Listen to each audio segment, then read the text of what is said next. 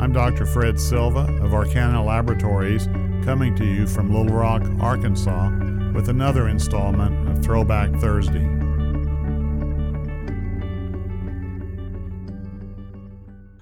Bellini and Borelli, the Ducks. Lorenzo Bellini was born in Florence in 1643.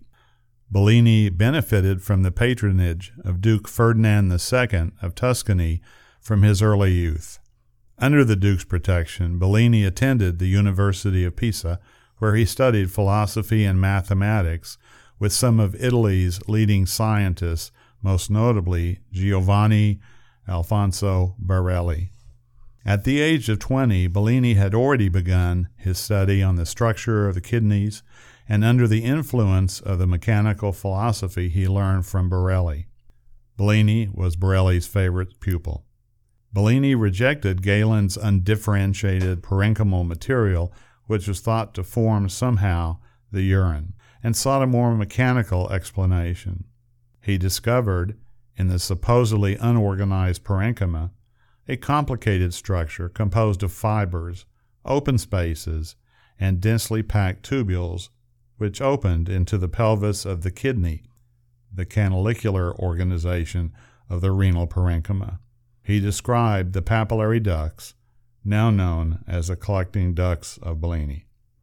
He demonstrated how blood vessels could reach the renal cortical tissues where they could form a tight mesh network and came very close to the idea of connections between the renal vascular system and the tubular formations. Preferring the iatromechanistic based explanation of the mechanisms of urine production, he thought that the urine was produced through a simple filtration of blood driven into the kidney by the arteries. Borelli had proposed that the blood flowing through the arterioles toward the sinulus would be separated into two parts, the urine and the blood, which would enter the tubule and the intralobular vein respectively. After observing that the kidney was composed of many fibers which reached the papillae, he boiled these fibers and deduced that they were not muscle but tubules, and when compressed at one end, released a liquid that tasted just like urine.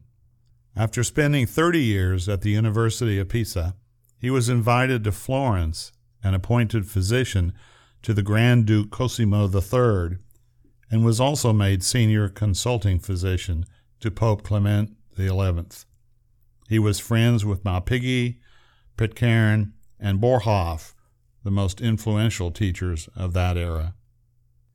We have come a long way from Galen, who was the first anatomist to recognize the kidney's function in urine production separating the urine from the blood, the innate power by which the renal parenchyma would subtract the superfluous and dangerous liquid substances from the blood.